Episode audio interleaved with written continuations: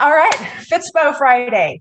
Todd teed me up really nicely this week, I have to say, because what I was planning on talking about fits in exactly with, if you remember, he said, why wait until January 1st to do what you could start December 1st, right? Why put off today what you can do, or tomorrow, what you want to do tomorrow today, what you can do today. So, but more importantly, and this is, I started working with um, our team last year in the finance department more importantly, we all have these big goals. It's December. We start thinking about our New Year's Eve resolutions, the goals we want to achieve in our business and our health and vitality and our relationships and all the things, right? Our finances.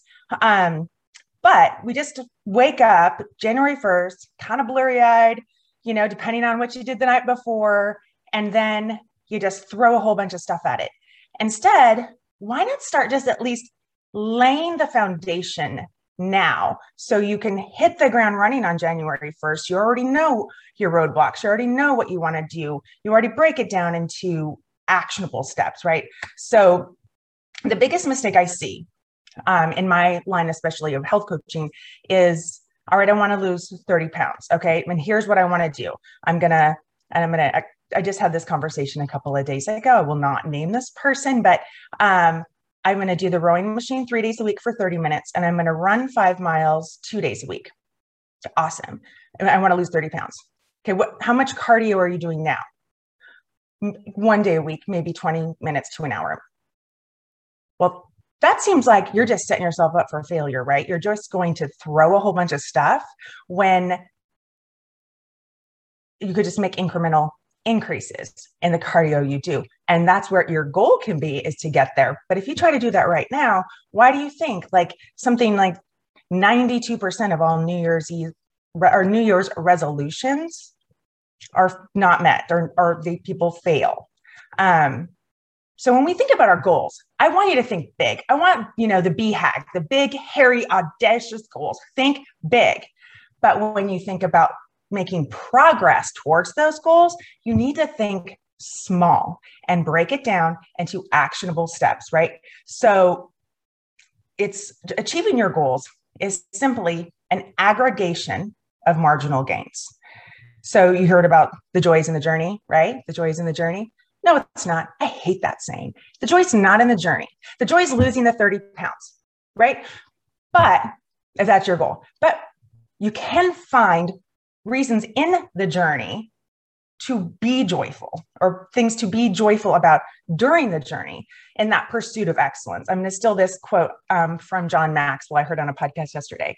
Excellence isn't about radical change. Excellence is a commitment to accruing small improvements every day, right? 1% better every day. 1%. That's it. That's all. Ryan Brown young Ryan, birthday boy, um, when talking about, um, I opened a, a, Ameritrade account to show Cole about, you know, investing and whatnot. And he's like, the goal is just 1% a day, just 1% a day. You're not trying to like pick the stock that's going to go through the roof and you're going to make a bunch of money. I'm not, you know, that person. It's just 1% a day.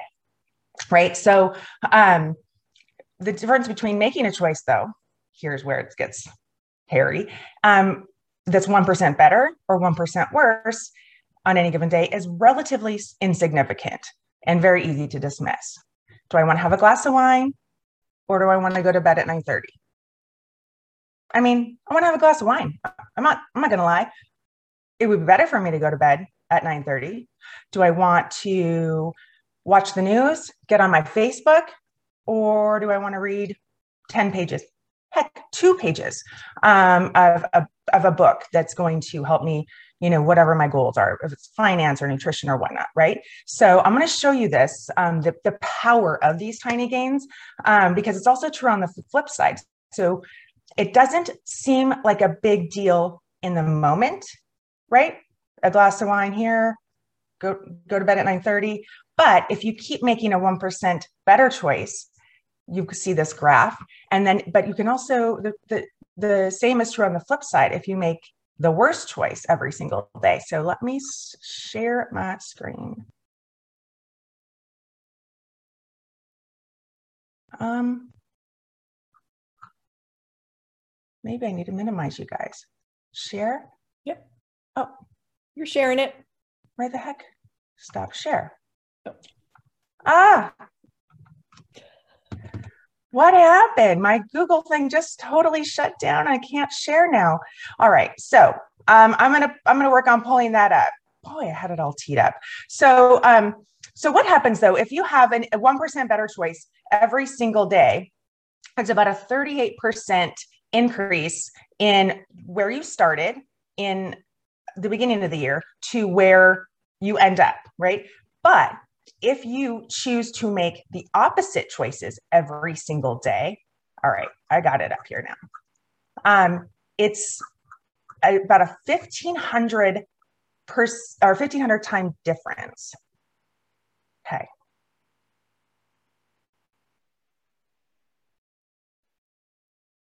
There, there. Do you see this? Am I seeing the graph? Okay, so 1%, you see this graph right here, right?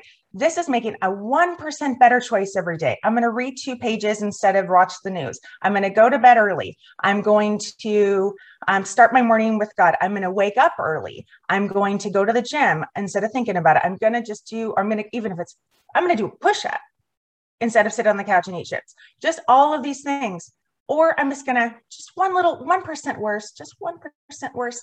And then look at this where you end up. Look at how far these guys are. That's 1500 times apart or 15, like 1500x difference, you know? So you want to continue just to master the art of showing up. We tend to be all or nothing about our habits, right? I want to lose 30 pounds, so I'm going to work out or I'm going to do the rowing machine 30 minutes three times a week and run five miles two days a week. Um, but it's not about all or nothing. It's those small incremental gains. So if you just start stacking those tiny habits, I'm going to add, you know, I want to go to bed. I want to wake up at two hours earlier. So tomorrow I'm going to wake up five minutes earlier. And then the next day, five minutes earlier. And you just stack those tiny habits. You start to identify with that person that makes the better choices. You start to identify with that person that goes to the gym, that works out, that um, if you want to be, if you want to write a book, write a sentence, one sentence, and then write another one the next day. Maybe write two sentences, then write three. You start identifying as a writer, right? You start to be embody the traits and characteristics. Um, and bonus points if you start surrounding yourself with the people that already embody what you want to achieve. Um, hire a coach, read books. Um, the difference between top performers, those high achievers, and just the average person isn't that they don't make the 1% worst choices ever. It's that we are quicker to reclaim our habits so our slip ups aren't setbacks. So, um, I have a challenge for you. There's five weeks in December. Um, if we start laying the foundation for our for our goals that we want to achieve in 2022 now. So start laying identifying the roadblocks identifying the goals but breaking it down into um, actionable steps then we you are all going to crush it. You are all going to be high achievers. So my challenge to you is um, last i did this distinctive life journal and it's just a it's just a journal kind of prompting you through